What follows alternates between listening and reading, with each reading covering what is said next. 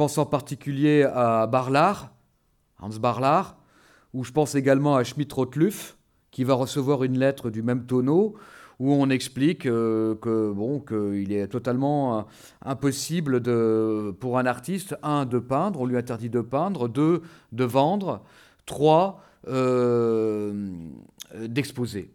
Donc c'est la mort à la fois intellectuelle, sociale et économique des peintres.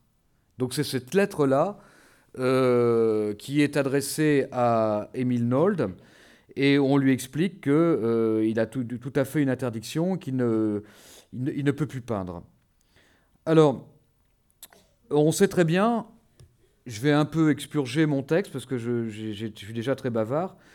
En deux mots, on va dire que bon, euh, Nold, il est quand même, euh, je dirais, très intéressé par le nouveau régime, comme un certain nombre de peintres, et en particulier quelques peintres expressionnistes, euh, parce que euh, tous ces artistes allemands recherchent un art exclusivement allemand. Et qu'il n'y a pas de mal à ça, si vous voulez. Euh, ces expressionnistes, Die Brücke en particulier, essayent d'exister, je dirais, par rapport à un art français triomphant et à un post-impressionnisme. C'est le premier point. Donc, c'est pour ça aussi que ce régime pouvait convenir à Emile Nold. D'autre part, il y avait euh, de la part de Nold, euh, je dirais, un, problème pas, pas réglé avec euh, Max Liebermann, qui était le président de la sécession berlinoise, qui... ce problème-là, c'est qu'on lui avait interdit d'exposer dans le cadre de la sécession en 1910 ou 1909, et, Nolde avait souhaité, souhaité euh, euh, s'expliquer. Et donc, il y a quand même un, fond, euh, je dirais, il bah, faut dire le mot, un peu d'antisémitisme, un peu général à cette époque-là dans la société allemande, qui préexiste, je dirais, à la montée du nazisme. il y avait aussi ce problème-là. Alors, il faut comprendre cette lettre de Nold, adressée donc par Ziegler, Ziegler, c'est lui qui va faire cette exposition. Voilà, c'est catalogue, un très beau catalogue en allemand, en français et en anglais. L'exposition internationale de 1937. Vous avez tous vu le pavillon de l'Allemagne et en face le, pavillon russe. Et donc, euh, cet Adolf Ziegler était depuis 1935 le président de la Reichskammer euh, der Bildenden Kunst, euh, qui était donc en fait la, la, chambre, la chambre euh, du Reich euh, des arts, euh, on va dire des arts plastiques. Donc c'est lui qui va rédiger ce catalogue. Et voilà une œuvre pour, pour mémoire, voilà une œuvre d'Adolf Ziegler. Donc c'est lui le grand, le grand ponte à l'époque de l'art de, de en Allemagne. Donc en fait, Nold va se trouver très rapidement dans une situation euh, extrêmement euh, malaisé, c'est-à-dire que d'une part, euh, il est, je dirais, il fait partie je dirais, d'une majorité silencieuse qui soutient ce, régime pour des raisons, je dirais, essentiellement purement nationalistes. Et à la fois, dès avril 1933, c'est-à-dire trois mois après l'accession, même pas deux mois après l'accession au pouvoir, il y a une liste qui est publiée qui met au banc un certain nombre d'artistes, dont, pour leurs inepties, entre guillemets, qui menacent l'art allemand, dont Nolde, Schmidt-Rottluff, Pechstein, Klee et, beaucoup d'autres. Klee va partir donc en Suisse.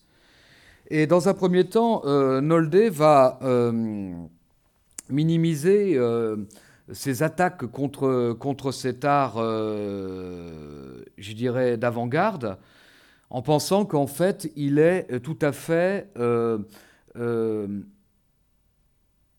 la résultante de, de, gens qui ne sont pas des intellectuels.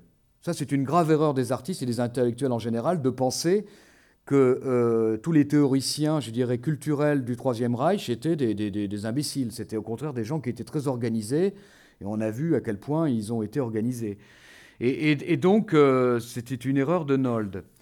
Alors, j'ai repris ce texte qui a été très intéressant parce que ça s'applique à toutes les œuvres entre, on va dire, 35 et, et 37, la fameuse exposition de l'art dégénéré. La chasse aux œuvres d'art dégénérées est d'ailleurs devenue un objet de politique de première importance. La police secrète fait des perquisitions et réitérée chez les marchands de tableaux, et trois d'entre eux ont dû fermer leur galerie. Tous ces marchands de tableaux sont d'ailleurs des Ariens, et l'on sait que le commerce des objets d'art a été interdit aux Juifs. Ça, c'est un texte qui a été publié dans le Die Zeit euh, en août 37, donc un peu de temps après donc l'exposition de Tartote Kunst, et donc toutes ces œuvres qui ont été confisquées. Nold va avoir 1052 œuvres confisquées et entre 30 à 60 euh, présentées dans l'exposition de l'art dégénéré. Euh, sans rentrer dans les détails, je pense que l'erreur de Nold, c'est d'avoir un ego euh, plus, plus fort probablement que, que, de raison. Et il a fini par se retrouver avec beaucoup d'artistes dans une position totalement schizophrénique, à la fois défendant un régime et ce régime le persécutant. Et il a fallu vraiment qu'il y ait cette lettre, cette malfairbote, pour qu'ils comprennent véritablement euh, que la création n'était plus possible, que l'exposition n'était plus possible. Et à partir de là, euh, ça va déclencher, je dirais, une, une, quantité très importante de, de, petites créations qui que sont ces images non peintes. Donc, si vous voulez, il y a un rapport de cause à effet qui est vraiment très important. Alors, j'avance encore. La réaction de Nold par rapport à cette lettre, il l'écrit, je crois que c'est écrit dans son autobiographie, une douzaine de milieux d'impuissants euh, qui, ont, qui, ont, euh, qui, sont dotés de, de, toutes les faveurs concevables et de tous les expédients, sont autorisés à étrangler le petit nombre de créateurs qui sortira vainqueur. C'est la question qu'on se pose. Et pour raisonner en fait sur cette euh, question, j'ai récupéré un texte de Barlard qui dit Le lent étranglement qui m'est accordé n'est qu'un détour par rapport à cet autre qu'est le vrai garrot, mais cette réalité voilée, même si elle évite euh, euh, même si elle évite la voie droite, n'en est pas moins funeste. Ces camouflages ne sont pas adoptés que pour la commodité du bourreau, mais pour le soulagement du condamné. Ça veut dire qu'en réalité, tout est tout à fait planifié, euh, mais on essaye de sauver les apparences par rapport à un certain nombre d'artistes, et, Nold va faire partie de, ces artistes. Donc, si on veut bien comprendre, et ça c'est vraiment capital de le comprendre, les images non peintes, avant que je vous les présente, euh, il faut bien comprendre que les images non peintes ne sont pas une résistance d'Émile Noldet euh, face, je dirais, au pouvoir coercitif euh, des nazis, mais c'est plutôt une résistance contre l'interdiction qui lui est faite de peindre, contre, je dirais, cette impossibilité pour lui. En fait, c'est totalement impossible pour lui de ne pas peindre. Donc c'est continuer à peindre à tout prix. et c'est d'ailleurs tellement étonnant et tellement curieux de savoir que au moment même où on lui interdit de peindre, où il peint ses aquarelles, que vous allez voir, eh bien, euh, Émile Nolde essaye de rencontrer, euh, de joindre Goebbels, par exemple, pour récupérer des œuvres, ou essaye de, euh, de joindre Baldur von Schirach, hein, qui est donc également un dignitaire nazi, pour exposer dans une exposition à Vienne. Donc vous voyez, c'est toute cette ambiguïté qui est vraiment très étonnante. Alors, après, selon les auteurs, naïveté politique, point d'interrogation, Légèreté Point d'interrogation. Aveuglement Volontaire Point d'interrogation. Moi, je vous le répète, je pense que dans tout ça, il y a beaucoup de, il y a beaucoup de souffrance, surtout pour un homme quand même qui était reconnu euh, nationalement, internationalement, un, des artistes d'avant-garde les plus connus, je dirais, en Allemagne et en Europe. Euh, c'est très complexe de, juger, euh, je ne me permettrai pas. Pour ma part, je pense quand même que sa dignité a été de continuer à peindre, alors que euh, les, œuvres ont été faites que pour lui, que pour les yeux de ses amis. Donc là, voyez, ça c'est, je pense que vous avez vu des images. Ça, il s'agit en fait sur la croupe d'une colline, euh, la fondation Ada Emil Nold, construite en 1927. Euh, donc au premier étage, là vous voyez les, fenêtres à gauche, c'est là où il y a donc euh, la, salle d'exposition qui se trouve ici. Donc faut imaginer cette salle d'exposition qui est toute petite, qui doit faire, allez on va dire 60 mètres carrés maximum, où il y a les œuvres. Et ces œuvres-là, on y met un fauteuil au milieu, et c'était pour que Nold voit ces œuvres. Et il produisait donc ces images non peintes à côté de cette salle-là, et en cachette, bien entendu. Donc il était dans un lieu qui était un lieu de consultation pour lui-même et pour ses amis. Et ça, il y tenait, d'abord parce qu'il ne voulait pas, euh, je dirais, se faire repérer avec les aquarelles, et d'autre part, il considérait aussi, du haut de son Olympe, que les gens n'étaient pas forcément, je dirais, aptes à comprendre ou, à déchiffrer ces fameuses ces œuvres et ces aquarelles. Donc sur des œuvres qui ne sont pas montrées. Et euh, aussi la dignité de, de Nolde, c'est de ne pas avoir accepté de modifier ses œuvres, c'est-à-dire de transformer complètement son inspiration pour faire plaisir à un régime politique. Alors je, m'explique. Quand en 1934, Émile Noldet expose chez Ferdinand Müller à, Berlin, à la galerie Müller des, aquarelles, eh bien, euh, les animaux, les paysages, c'est tout à fait acceptable pour les visiteurs. Par contre, euh, les, les donc les, paysages fantastiques, les personnages un peu monstrueux, ça c'est totalement inacceptable. Donc il va jamais, je dirais, euh, il va jamais baisser la garde.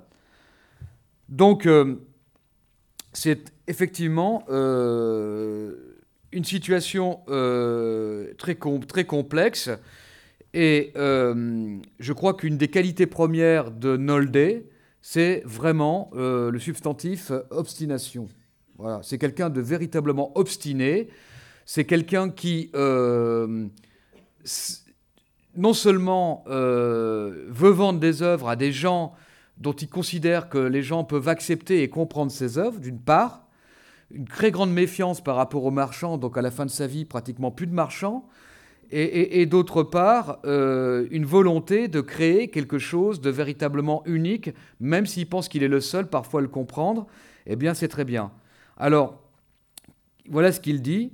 Ça, c'est dans les, c'est encore dans euh, son autobiographie. La radio de Moscou la radio de Moscou s'intéresse à Barlar et à Nolde. Prenez notre défense. Moi, je n'ai pas entendu cela. Mais voilà que je me trouvais contre mon gré au beau milieu d'une querelle officielle d'opinion. Donc là, c'est quand même un peu une réduction singulière, je dirais, du contexte politique. Une querelle officielle d'opinion qui n'avait rien à voir avec l'art. Ça, c'est vrai aussi, parce qu'il y avait une manipulation, bien entendu, de l'art à des fins politiques.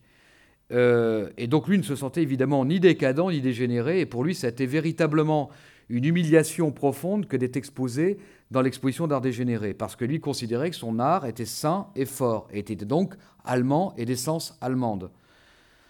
Alors, pour vous expliquer un petit peu euh,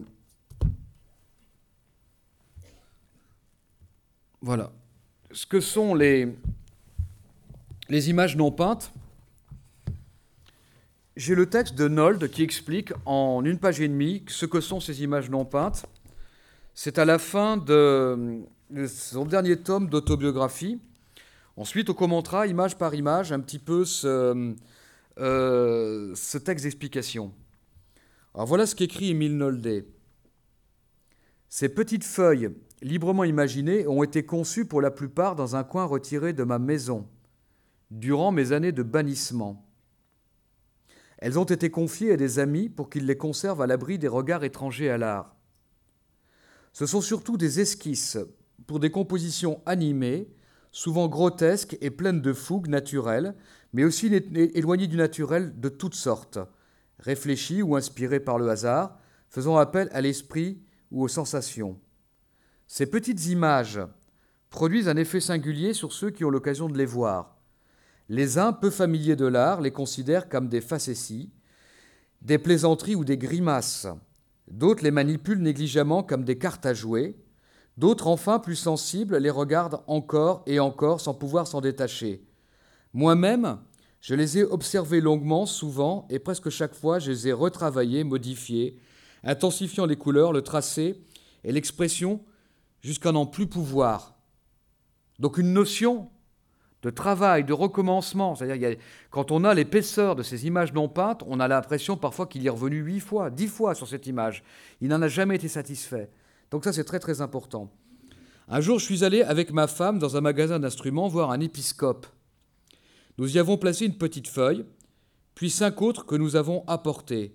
Quel étonnement de les découvrir projetés sur l'écran, agrandie près de 100 fois.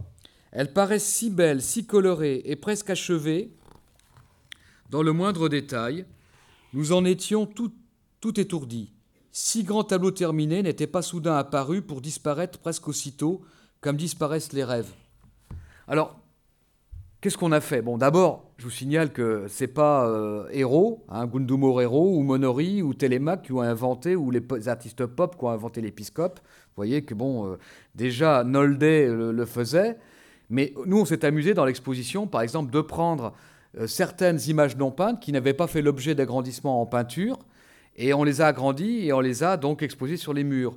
Et donc, on voit tout de suite cet effet, on comprend immédiatement que euh, c'est vraiment une image qui peut passer d'un petit format à un grand format. Et ça, c'est des choses qui ont tout à fait sidéré, en fait, les, les artistes qui, dans l'après-guerre, je pense en particulier à Willy, Willy Baumeister, hein, qui est un artiste abstrait, euh, de comprendre ce problème, cette, ce différentiel d'échelle et ce jeu tout à fait singulier de, Nold. Pour achever la lecture, c'est à partir de lignes, de formes et de couleurs dans la sensation la plus délicate et la plus intense possible que naissent les œuvres d'art. De bout en bout, dans le travail et le bonheur de la création, s'écoule la source du don accordé à l'artiste. Il est à la fois fier et modeste, car il ne donne que ce qu'il a lui-même reçu.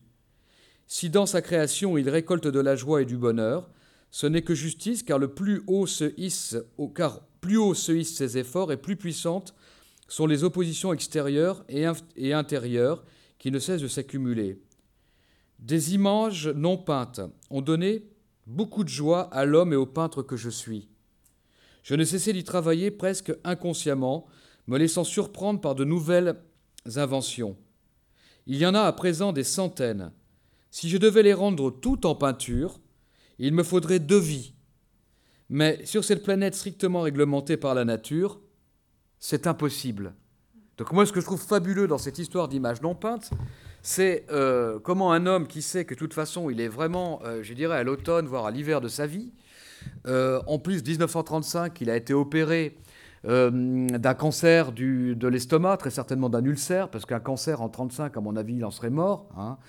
Mais dans tous les cas, c'est quelqu'un qui a une, je dirais, une volonté de création absolument inextinguible, très très forte, et ça, je crois que c'est vraiment très intéressant.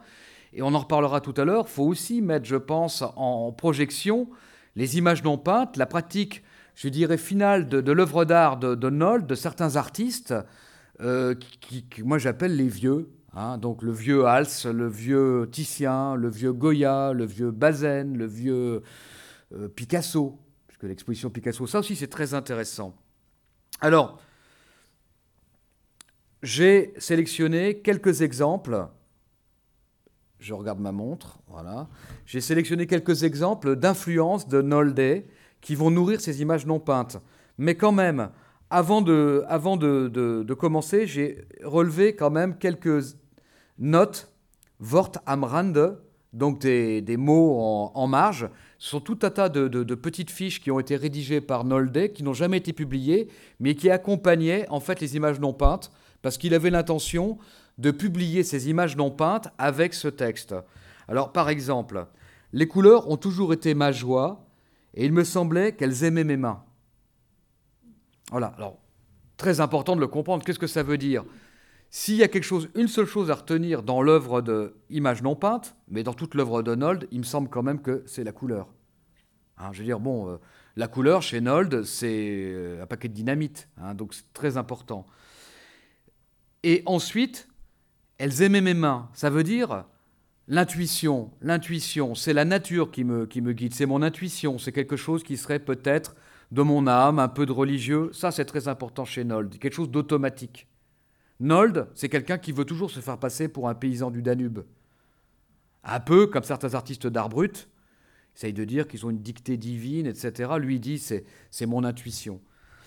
Quand cela devient difficile pour moi, je me tournais vers la nature.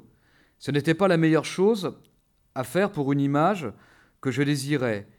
Euh, mais en fait, il explique qu'il faut recompléter, retravailler d'après la nature. Donc la nature est sa maîtresse. Il dit aussi, les images peuvent être si belles qu'elles ne devraient jamais être montrées à des regards profanes. Alors, c'est moi, modeste conservateur, découvrant les, les, images de Nold. Donc cet effet de sidération qui est tout à fait étonnant, et à la fois l'aspect un peu iconique. C'est-à-dire que bon, ces images, il faut savoir que Nold, il les cachait. Il avait une sorte de, de grand classeur dans lesquels on classait des cartes postales, et il cachait toutes ces images non peintes. Donc ça, c'est quand même très important de savoir qu'à la mort de Nold, euh, la plupart des responsables euh, et les conservateurs de musées ne savaient pas s'il fallait montrer les images. Pourquoi? Parce que d'abord, Nold sentait un peu le souffre. Certains pensaient qu'il avait été une victime et d'autres pensaient qu'il avait été plutôt, je dirais, un peu oublieux par rapport à la politique. Et d'autre part, on ne savait pas si c'était des esquisses ou des œuvres finies. Donc, euh, ces images de, de, Nold sont vraiment très importantes. La couleur c'est la force, comme il dit, la force c'est la vie. La nature et l'art sont deux choses différentes. L'Esprit suprême, le Créateur de tous les mondes et de toutes les splendeurs, ne crée pas l'art, mais il façonne la nature d'une manière infinie, infiniment merveilleuse. Ce sont les hommes qui créent l'art. C'est notre modeste action, ce que je viens de vous expliquer, une espèce de force supérieure. Donc, euh, il faut voir ces images non peintes comme un ensemble extrêmement cohérent qui, à mon avis, rend bien euh, la mélancolie, c'est une pathologie. Hein, je euh, à l'époque euh, de, la psychiatrie, à la fin du 19e siècle, on considérait la, mélancolie comme une, comme une pathologie. Donc c'est un état de joie, un état de peine, un état de souffrance, un état de bien-être. Et c'est ça qu'il faut retrouver chez ces images non peintes. Et c'est ça qui est justement très étonnant parce que euh, on a beaucoup de mal à se situer dans ces images, comme vous le verrez. Et d'autre part, il y a aussi une chose qui est très étonnante, c'est comment on peut euh, se situer entre le formel et l'informel, entre la réalité et l'informel, en sachant que toutes ces images vont être découvertes par des artistes qui sont déjà très clairement, après les millions de morts de l'Holocauste, je dirais, complètement lancés je dirais, dans ce que euh, Alain Tapier appelle par exemple l'art autre ou l'art informel ou l'art abstrait. Ça aussi, c'est extrêmement intéressant. Euh, Nold dit toujours qu'il ne, ne crée pas avec son intellect, et je le paraphrase, il, dirait dit même que s'il fallait euh, préférer l'instinct ou l'intellect, l'intellect, il le battrait comme on bat un tapis. Hein, euh, vraiment de manière très vigoureuse, parce que l'intellect, il faut surtout s'en débarrasser. Alors, les sources d'inspiration, je vous en ai présenté quelques-unes ici. Par exemple, vous avez la première aquarelle, parmi les premières aquarelles d'Emile Noldet, mars 1908. C'est une, ça, ça s'intitule Weiden im Schnee. Euh, bon, on pourrait traduire ça comme euh, des saules dans la neige. C'est la vision en fait d'un pré avec la neige. Alors comment est faite cette image? En fait, c'est une image qui est préparée à l'aquarelle sur laquelle Nolde laisse la neige s'accumuler. Voilà, donc il la mouille, etc. Et donc en fait, vous avez une diffusion du pigment à l'intérieur, je dirais, de l'image, et donc, il est très intéressé, bien entendu, et euh, lui, il appelle ça une collaboration avec la nature. Comme quand sa main est, poussée par je sais, pas, je sais quelle impulsion, donc c'est très très important. Donc ça, ces images euh, non peintes viennent de ses premières aquarelles de 1908. Ensuite, aussi une inspiration importante chez Nold, ce sont ses bois gravés. Vous en avez un certain nombre, je n'ai pas d'image ici, mais vous retournerez voir l'exposition. Vous en avez un certain nombre dans l'exposition. Dès euh, la, fin de la première décennie du XXe siècle, il va créer des bois gravés. Et comme les artistes de Die Brücke, comme également, euh, comme également euh, Barlard, eh bien, il va s'intéresser aux bois gravés pour les, irrégularités qu'on trouve dans le bois. C'est pour ça qu'il a une sainte horreur du lino qu'il considère comme beaucoup trop artificiel. Donc, cette collaboration aussi de la matière, il la retrouve dans ses estampes. Euh, on sait aussi qu'en 1920, il va travailler aussi quelques images religieuses, euh, de mémoire Saul et David, euh, Jérémie dans le désert, où il va commencer à installer des taches de couleur, et il va travailler autour de ces taches de couleur. Et ces taches de couleur vont donner des personnages qui vont être délinéés avec un, trait de plume, comme par exemple ici, ou un pinceau chargé d'encre de Chine. Et que de plus en plus, il y aura de moins en moins à la fois de couleurs et de lumière. Et que ce qui est vraiment très étonnant quand on regarde les aquarelles de Nolde, c'est qu'il n'y a absolument pas de réserve. C'est vraiment la couleur pure, le pigment pour lui-même, si vous voulez. Et ça, c'est vraiment très, très impressionnant. Et l'image que vous voyez ici, ce sont euh, euh, un certain nombre de... Vous en avez quelques-uns. Celle-ci, par exemple, est présentée à l'exposition euh, du Grand Palais. on, va, choisir celle-ci. Il n'y a pas de titre hein, pour... ça s'appelle Couple. D'abord, Nold dit, lui-même, en particulier dans ses images dont peintes, il dit qu'en fait, euh, à quoi bon nommer, ça sert à rien, euh, ce qui compte, c'est l'émotion pure. Donc euh, la plupart des titres sont des titres qui sont donnés par les conservateurs, à quelques exceptions près, que je pourrais vous citer tout à l'heure dans les images que je vais vous montrer. Mais alors ce qui est très important dans ces Fantasion, c'est vraiment l'image de, de, personnages qui sont des personnages fantastiques, qui sont créés autour de tâches. Donc vous voyez, c'est euh, particulièrement net sur le personnage barbu qui est, qui est à gauche et sur cette femme euh, avec la, chevelure rousse à, droite. Donc là, il dit que quand il fait ses fantaisies, donc il va la faire en gros de 1931 à 1935, il revient à quelque chose de tout à fait élémentaire, c'est-à-dire à la tâche pour la tâche. Euh, il parle même dans ses, dans ses œuvres, il dit qu'il est atteint d'une forme de, frénésie, un petit peu, presque une sorte de fanatisme en fait de, la création et tout va se composer autour de la tâche. Je vous signale quand même que à la fin de la guerre, Vols, hein, euh, très connu en France, présenté entre autres chez René Drouin, je crois en 45 ou 46, fait pas autrement. C'est aussi un artiste allemand. On part d'une tâche, on part de quelque chose, et autour, après, on crée quelque chose qui a à voir avec un entre-deux entre réel et, figuration.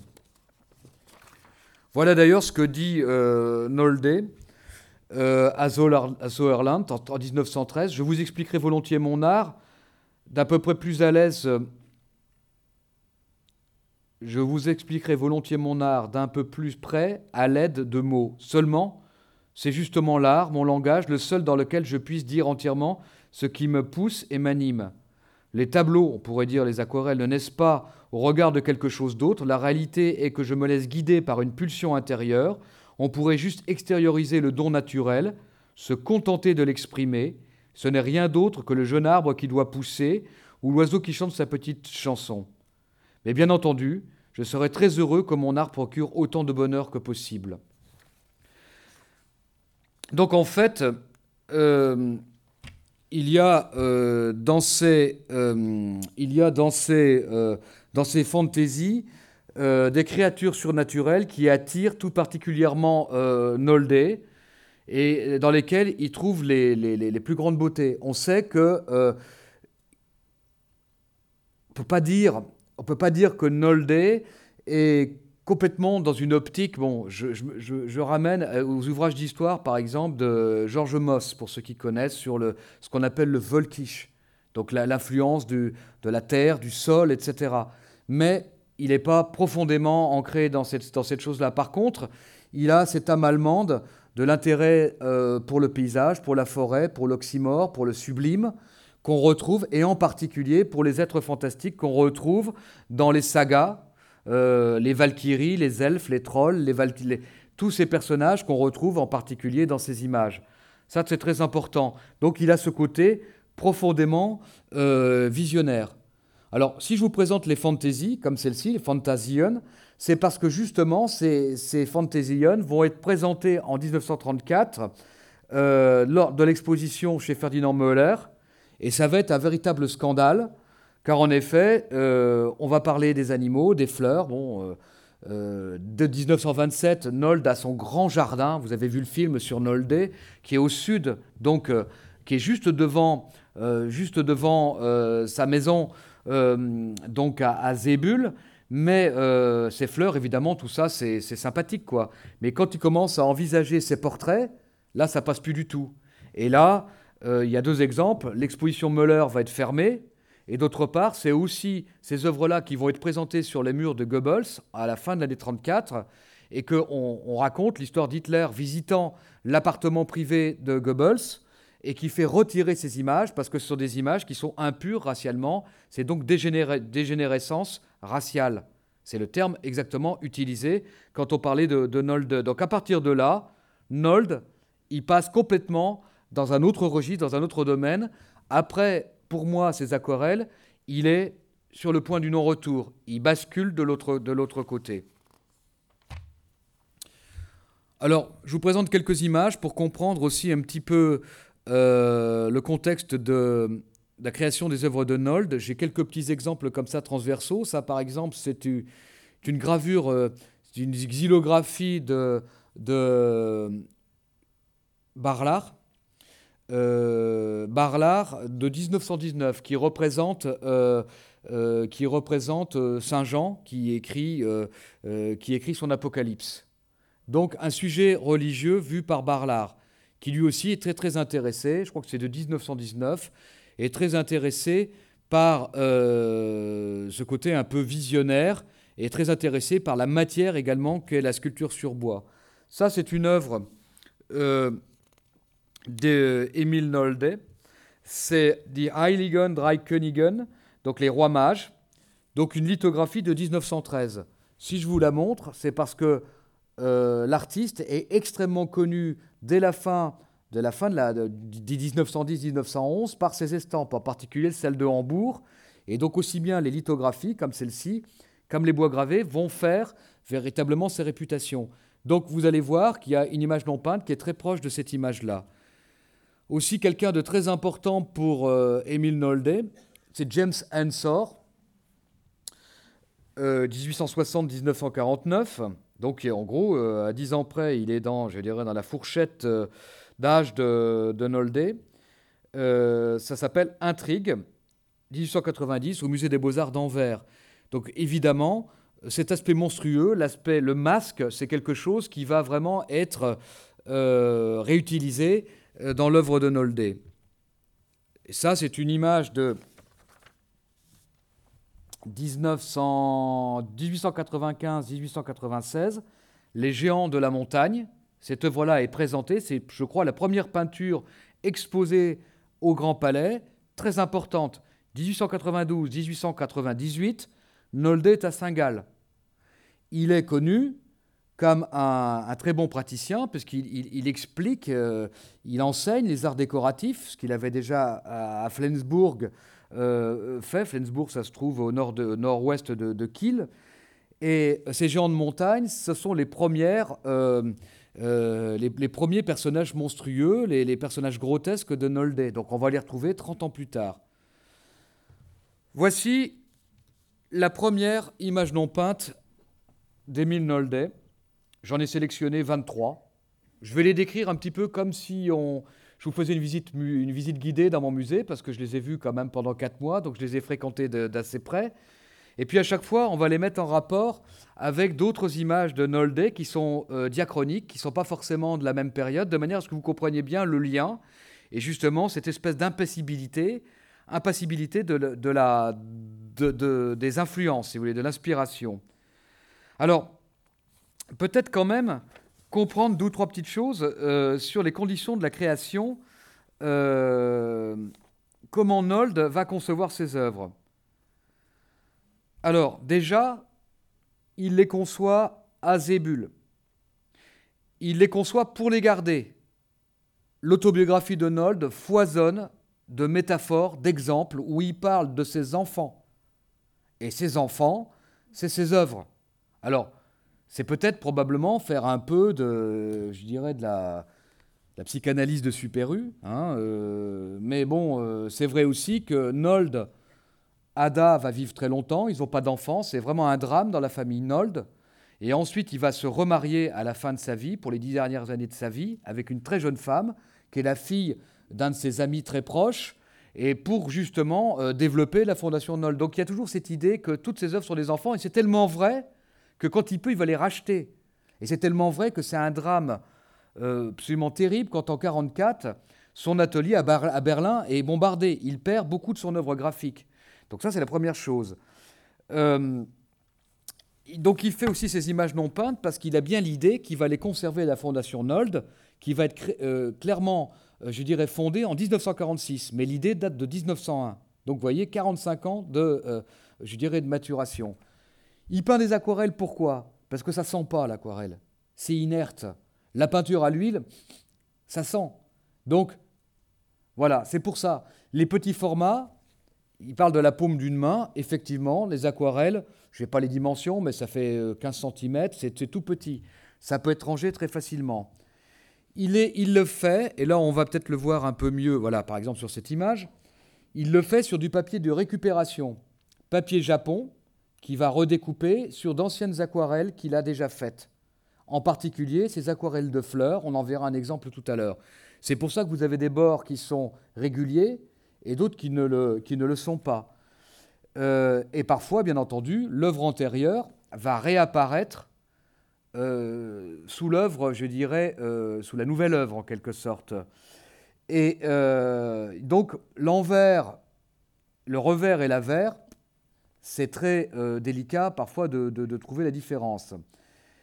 Alors il y a une stratification de l'œuvre, ça je vous l'ai expliqué, c'est-à-dire qu'il va passer des fois plusieurs semaines à reprendre la même image. Il l'explique très bien dans son autobiographie. Donc, jusqu'au moment où, comme par exemple ici, euh, l'œuvre va être complètement couverte de peinture, mais une fois qu'elle va être couverte, elle va être trempée dans de l'eau, par exemple, et resséchée, et ensuite regrattée, comme très certainement dans la partie à gauche. enfin bon, vous voyez le, personnage de gauche, vous voyez bien qu'il y a une partie qui est sur la joue, qui est un petit peu, un petit peu grattée. Et donc ce qui l'intéresse, c'est l'écriture automatique, les tâches, les irrégularités, la main qui se laisse aller un peu au mouvement, et toutes les techniques sont euh, véritablement utilisées.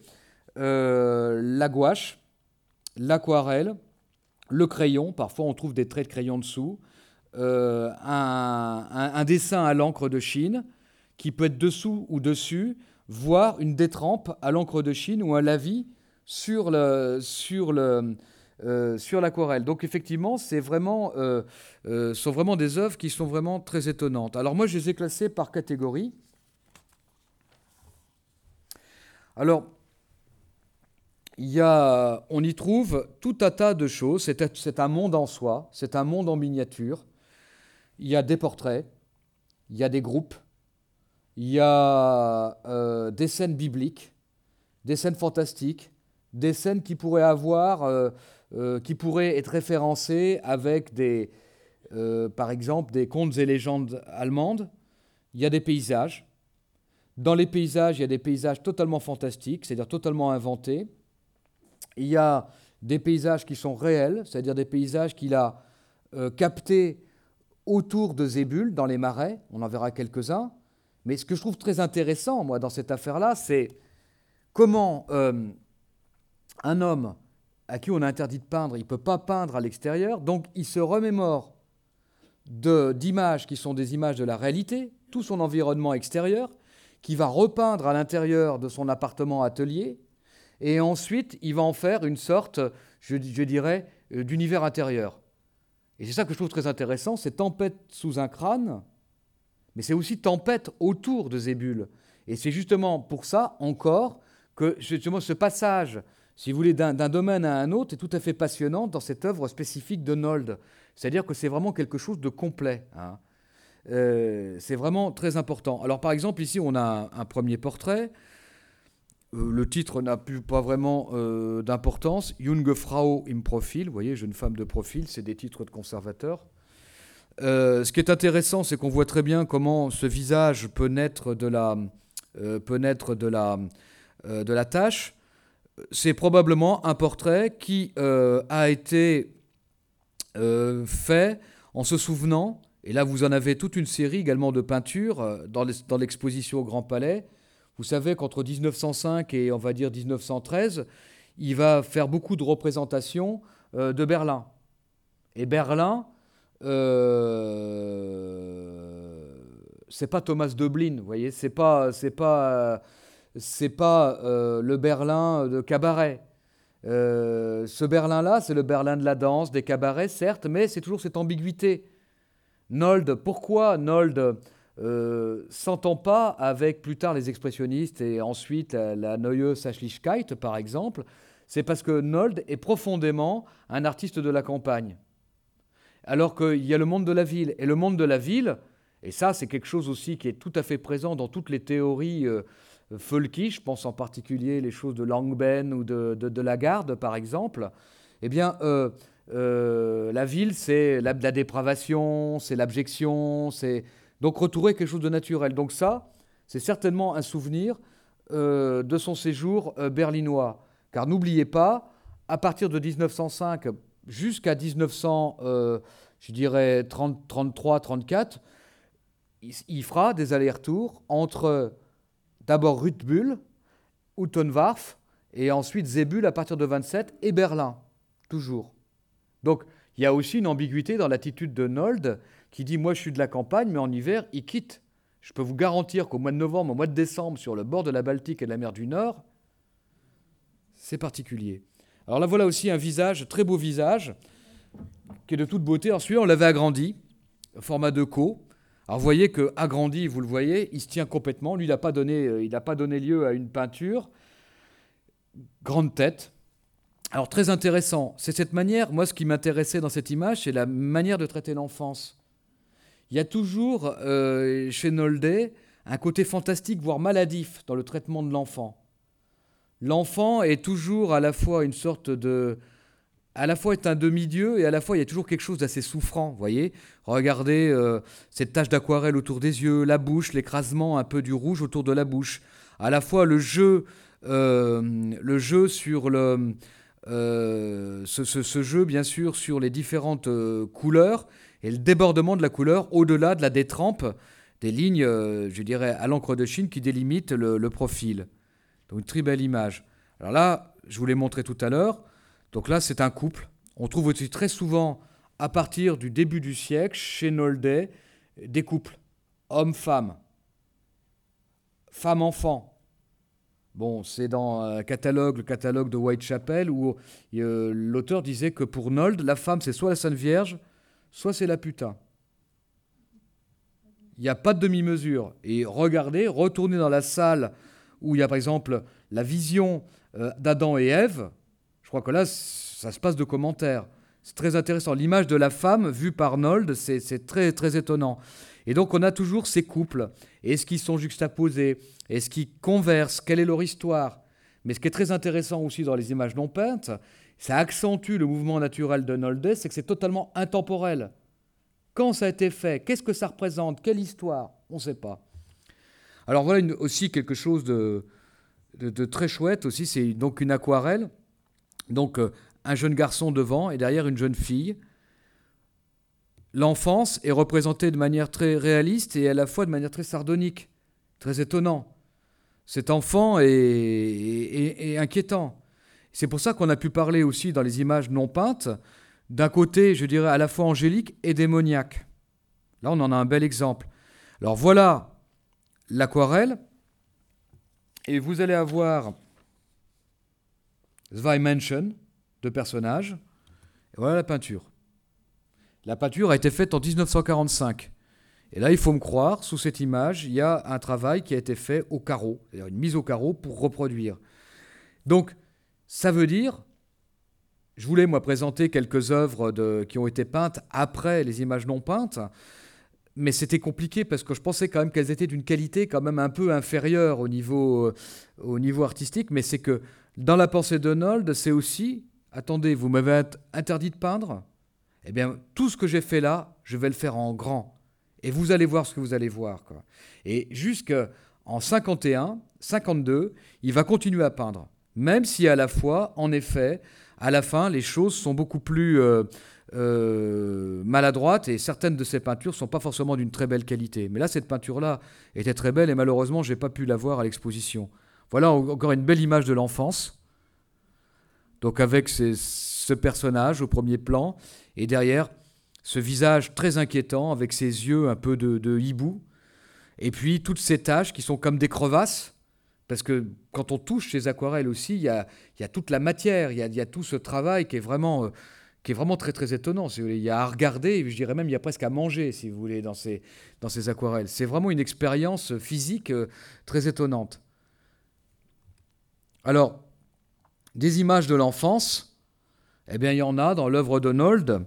Il y a en particulier Ces enfants des bois de 1911, une pointe sèche, qui est représentée dans l'exposition. Ça doit être dans la troisième salle. Vous avez un très bel ensemble d'œuvres graphiques de Nolde. Regardez ça attentivement, parce que je vous l'ai dit, je vous le répète, Nold, il est d'abord connu comme graphiste, il est d'abord connu comme quelqu'un qui fait de très belles aquarelles, euh, qui fait surtout d'abord de, très belles estampes, xylographie et lithographie, et bien entendu taille douce. Donc des images de l'enfance, il y en a, mais ces images de, l'enfance, c'est toujours les images d'elfes, de, lutins, de personnages inquiétants, euh, des nains de forêt. Et puis d'autres images de l'enfance, j'ai choisi également ces troncs d'enfantine. Alors une image aussi que j'aimais particulièrement, euh, particulièrement décrire.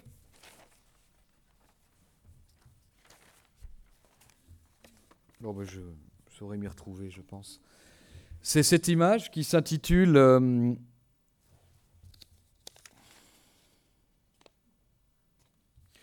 Une glaceuse part. Donc si on peut traduire, on pourrait me dire euh, un couple pas assorti, dissemblable, euh, différent. Euh.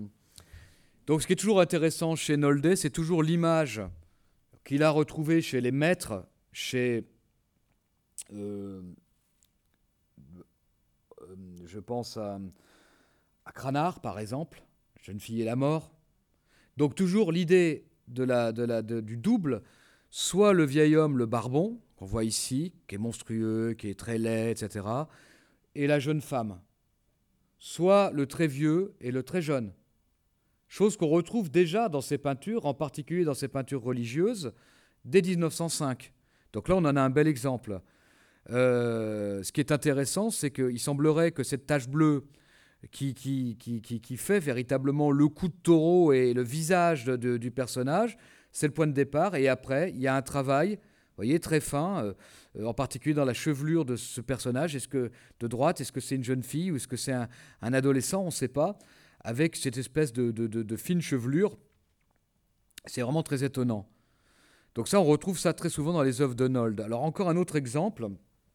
Cette œuvre-là s'appelle Blumenfrau, la femme fleur.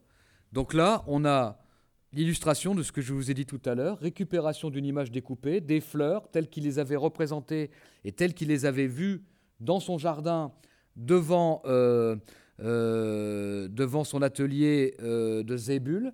Et donc toutes les fleurs sont là, et ensuite il a travaillé pour rajouter ce personnage derrière qui semble enserrer les fleurs.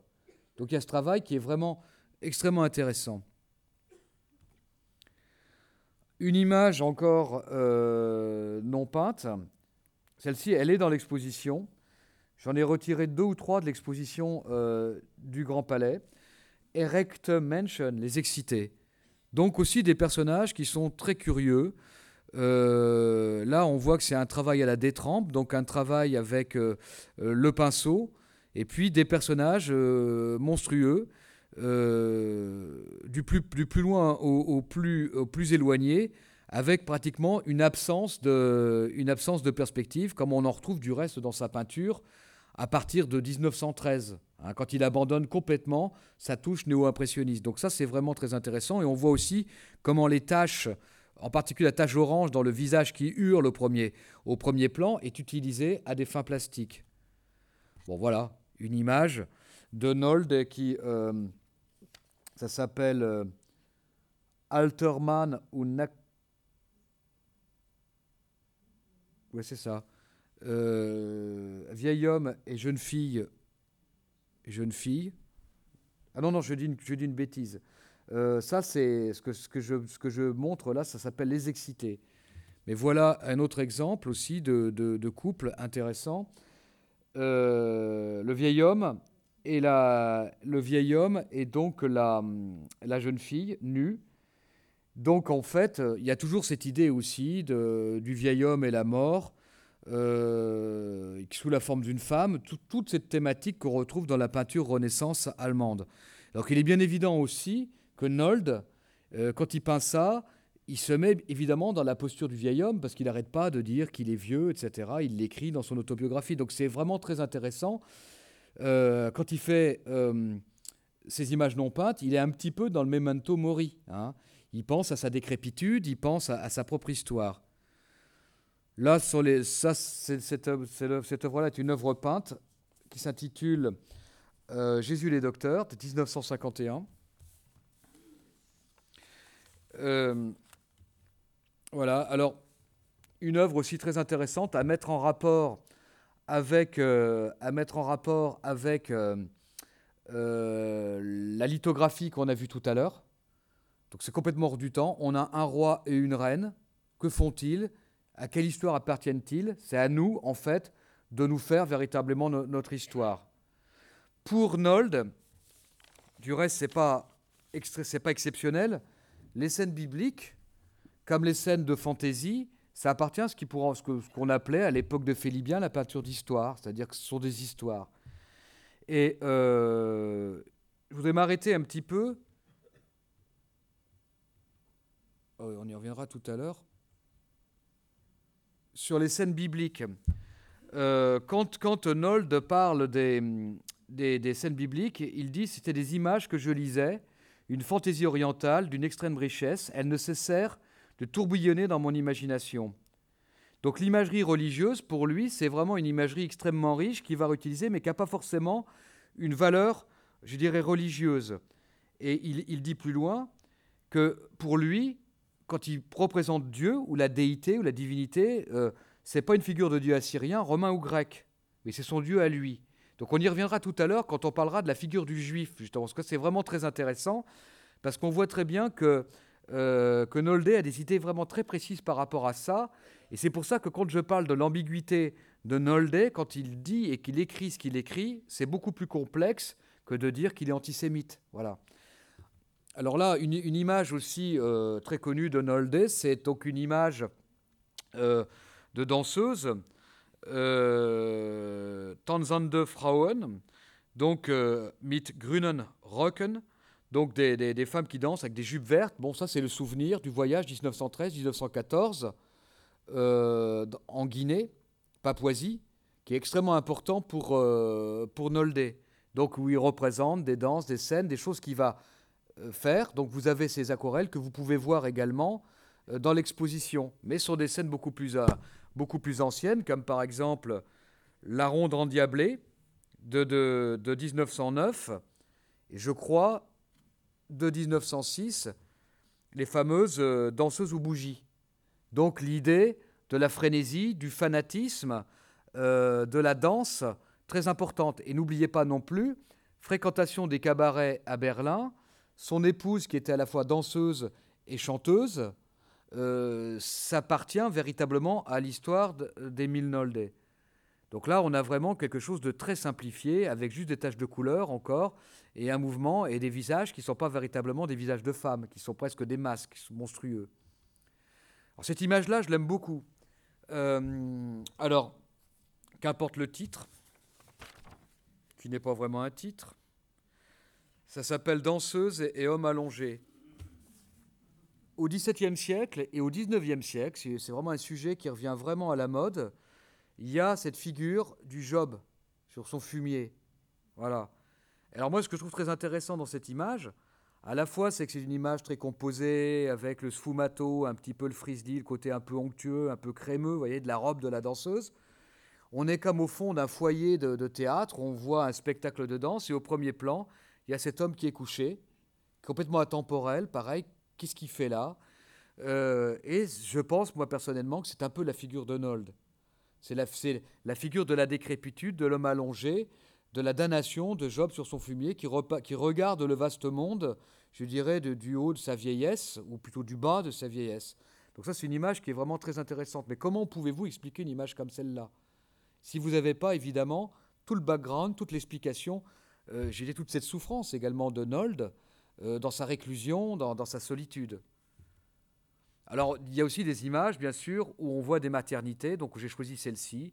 Donc là, on a l'aquarelle et on voit ici comment la peinture, ce que, ça va donner.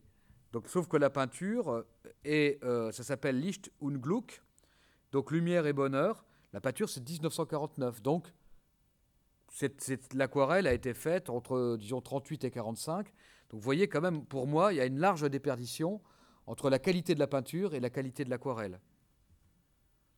On voit aussi très bien ces portraits de, de, groupe.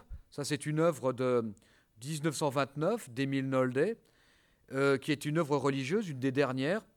Si vous nous redevenez comme des enfants, on voit toujours aussi à la fois la figure de la maternité, la Vierge et l'enfant, ou la femme et, le jeune enfant, et à côté toujours des personnages qui sont en conversation, comme les pharisiens, dans certains cas, comme les docteurs de l'Église, comme les docteurs, pardon, euh, dans le temple, comme on l'a vu euh, précédemment. Alors, il y a parmi les images non peintes beaucoup d'images comme celle-ci qui sont effectivement très énigmatiques. On voit un homme toujours un peu monstrueux, euh, taillé à la serpe, inquiétant, assez laid en général, et toujours la figure d'une femme qui est silencieuse. Ça aussi, ça fait penser véritablement à des images qui pourraient être prélevées, dans l'Ancien Testament. Alors il y a cette image que j'aime particulièrement, qui est euh, qui s'appelle le vieillard chantant. Et si vous regardez, euh, je sais pas moi, les, les, miniatures, euh, les miniatures du XIVe ou du XVe siècle, vous pensez évidemment à David, au roi David. Ça fait penser immédiatement au roi David. Et je trouve cette image très intéressante parce qu'à la fois, elle est totalement évocatrice dans notre, je dirais, euh, euh, dans nos connaissances culturelles, et à la fois, elle est complètement indépendante. Et je me suis permis de, vous lire cette chose-là, justement, sur la peinture religieuse par Arnold, parce que je crois que c'est intéressant qu'on vous l'ait lu une fois. Il parle de, de ces tableaux qui sont euh, la fameuse grande crucifixion de 1911-1912, celle que vous avez ici. Il dit Mon cycle de neuf tableaux fut d'abord exposé au musée Folkwang de Hagen. Il partit ensuite pour l'exposition universelle de Bruxelles. Mais rien ne se passa comme prévu. Le clergé catholique fit opposition. Je ne savais pas avant que les clergés protestants et catholiques n'aimaient pas ni ne voulaient mes peintures religieuses. Il s'était tu. Bien sûr, je n'avais demandé à personne, c'était pas vraiment le genre de Nold, à personne comment peindre les sujets religieux. J'avais suivi mon instinct représentant les hommes comme des juifs. Le Christ et les apôtres également, ce qui, était d'ailleurs, ce qui était d'ailleurs le cas, les apôtres comme de simples paysans et pêcheurs juifs. Je les avais peints comme des juifs vigoureux, car ce n'étaient certes pas des gringalets, ceux qui s'étaient convertis à la nouvelle doctrine révolutionnaire du Christ. Comme cela a dû paraître étrange de voir le Christ, cet homme, ce chef, aller prêchant de village en village, avec autour de lui douze hommes simples, des juifs prêcheurs et précepteurs d'impôts. Le fait qu'à l'époque de la Renaissance, on ait peint les apôtres et le Christ comme des savants ariens, italiens ou allemands, alors je pense moi à la peinture par exemple néoclassique, en Allemagne il y en a quand même plein les musées, autour par exemple de la peinture de Cornelius par exemple, hein, on a pu ancrer dans l'espace, dans l'esprit du clergé, l'idée que cette tradition était immuable, que l'on devait continuer à mentir sur le plan esthétique. Alors, où va-t-on? Euh, Il faut qu'un peintre ait un caractère bien trempé pour rester calme quand d'un côté ce sont les juifs qui le persécutent parce qu'ils le représentent comme des juifs, et que de l'autre les chrétiens qui les combattent parce qu'ils veulent qu'on les peigne en Christ et en apôtres comme des Ariens. Où va-t-on? Si nous voulons que les personnages bibliques soient représentés comme des Ariens, il faut alors permettre aux Chinois chrétiens de les représenter comme des Chinois, aux Noirs comme des Noirs. Hein, euh, donc ça veut dire, si vous voulez, que c'était absolument pas acceptable. C'est pour ça que vous voyez, c'est très, très curieux le, point de vue d'Arnold. C'était absolument pas acceptable euh, à l'époque national-socialiste de dire des choses comme ça. Voilà encore une autre image non peinte qui représente à la fois un homme et une femme. La femme, c'est un crapaud avec un collier. Et à la fois, on voit très bien que c'est vraiment la tâche qui a défini le dessin. Voilà un autre monstre que vous avez vu qui est dans l'exposition, qui lui a 30 ans, qui nous fait revenir 30 ans en arrière, et euh, qui s'appelle Avant le lever du soleil, 1901. Vous voyez que la thématique est exactement la même. Voilà aussi une œuvre intéressante. Vous me laissez 10 minutes là pour terminer? Ça va, vous tenez le coup? Bon. Euh, voilà une image aussi intéressante qui s'appelle Der grosse Gärtner, le grand jardinier. Donc si vous regardez bien, si vous détaillez bien l'image, vous avez des arbres, vous avez un jardin, et au fond à gauche, dans le lointain, vous avez le village du grand jardinier. Ça, c'est un titre de Nold. Le grand jardinier, c'est Dieu. Donc c'est Dieu, maître de toutes et ensuite la, Neue Sachlichkeit, par exemple, c'est parce que Nold est profondément un artiste de la campagne. Alors qu'il y a le monde de la ville. Et le monde de la ville, et ça c'est quelque chose aussi qui est tout à fait présent dans toutes les théories euh, folky, je pense en particulier les choses de Langben ou de, de, Lagarde par exemple, eh bien euh, euh, la ville c'est la, la dépravation, c'est l'abjection, c'est donc retrouver quelque chose de naturel. Donc ça, c'est certainement un souvenir de son séjour berlinois. Car n'oubliez pas, à partir de 1905 jusqu'à 1900, euh, je dirais 33, 34, il, fera des allers-retours entre d'abord Ruthbull, Uttenwarf, et ensuite Zebul à partir de 27 et Berlin, toujours. Donc il y a aussi une ambiguïté dans l'attitude de Nold qui dit Moi je suis de la campagne, mais en hiver, il quitte. Je peux vous garantir qu'au mois de novembre, au mois de décembre, sur le bord de la Baltique et de la mer du Nord, c'est particulier. Alors là, voilà aussi un visage, très beau visage, qui est de toute beauté. Ensuite, on l'avait agrandi, format de co. Alors vous voyez que agrandi, vous le voyez, il se tient complètement. Lui, il n'a pas, donné, euh, pas donné lieu à une peinture. Grande tête. Alors très intéressant. C'est cette manière, moi ce qui m'intéressait dans cette image, c'est la manière de traiter l'enfance. Il y a toujours euh, chez Nolde un côté fantastique, voire maladif dans le traitement de l'enfant l'enfant est toujours à la fois une sorte de... À la fois est un demi-dieu et à la fois il y a toujours quelque chose d'assez souffrant, voyez Regardez euh, cette tache d'aquarelle autour des yeux, la bouche, l'écrasement un peu du rouge autour de la bouche. À la fois le jeu, euh, le jeu sur le... Euh, ce, jeu, bien sûr, sur les différentes couleurs et le débordement de la couleur au-delà de la détrempe des lignes, je dirais, à l'encre de Chine qui délimitent le profil. Donc une très belle image. Alors là, je vous l'ai montré tout à l'heure. Donc là, c'est un couple. On trouve aussi très souvent, à partir du début du siècle, chez Nolde, des couples. Homme-femme. Femme-enfant. Bon, c'est dans un catalogue, le catalogue de Whitechapel, où euh, l'auteur disait que pour Nold, la femme, c'est soit la Sainte Vierge, soit c'est la putain. Il n'y a pas de demi-mesure. Et regardez, retournez dans la salle où il y a par exemple la vision euh, d'Adam et Ève, crois que là, ça se passe de commentaires. C'est très intéressant. L'image de la femme vue par Nold, c'est très, très étonnant. Et donc, on a toujours ces couples. Est-ce qu'ils sont juxtaposés? Est-ce qu'ils conversent? Quelle est leur histoire? Mais ce qui est très intéressant aussi dans les images non peintes, ça accentue le mouvement naturel de Nolde, c'est que c'est totalement intemporel. Quand ça a été fait? Qu'est-ce que ça représente? Quelle histoire? On ne sait pas. Alors voilà aussi quelque chose de, très chouette aussi, c'est donc une aquarelle. Donc euh, un jeune garçon devant et derrière une jeune fille. L'enfance est représentée de manière très réaliste et à la fois de manière très sardonique, très étonnant.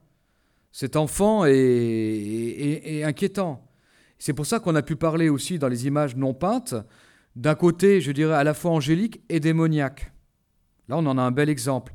Alors voilà l'aquarelle, et vous allez avoir zwei Menschen, deux personnages, et voilà la peinture. La peinture a été faite en 1945. Et là, il faut me croire, sous cette image, il y a un travail qui a été fait au carreau, une mise au carreau pour reproduire.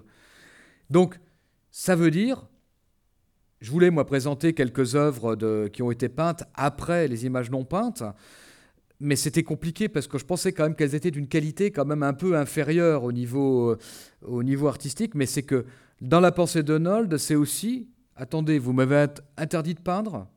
Eh bien, tout ce que j'ai fait là, je vais le faire en grand. Et vous allez voir ce que vous allez voir.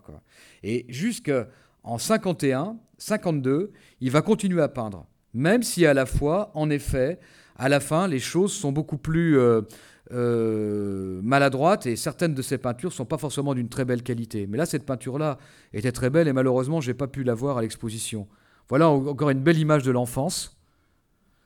Donc avec ce personnage au premier plan et derrière ce visage très inquiétant avec ses yeux un peu de, hibou et puis toutes ces taches qui sont comme des crevasses Parce que quand on touche ces aquarelles aussi, il y a, toute la matière, il y a, tout ce travail qui est vraiment, euh, qui est vraiment très très étonnant. Si vous voulez. Il y a à regarder, je dirais même il y a presque à manger, si vous voulez, dans ces, dans ces aquarelles. C'est vraiment une expérience physique euh, très étonnante.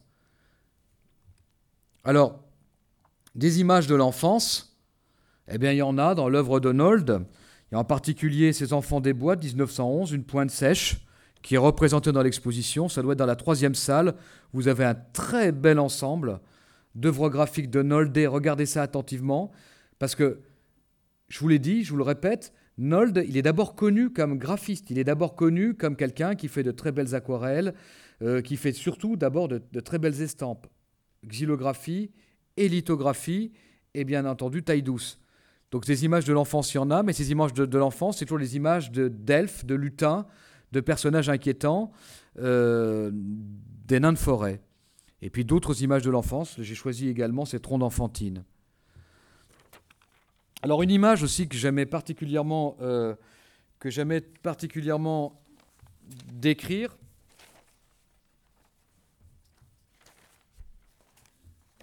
Bon, ben je saurais m'y retrouver, je pense. C'est cette image qui s'intitule euh,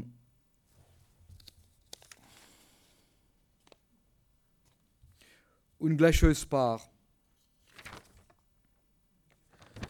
Donc si on peut traduire, on pourrait me dire euh, un couple pas assorti, dissemblable, euh, différent.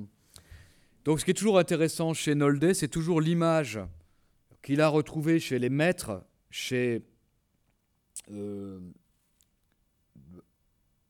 je pense à, Cranard par exemple, Jeune fille et la mort.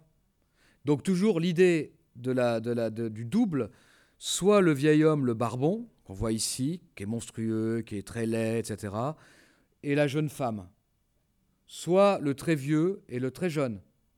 Chose qu'on retrouve déjà dans ces peintures, en particulier dans ces peintures religieuses, dès 1905. Donc là, on en a un bel exemple.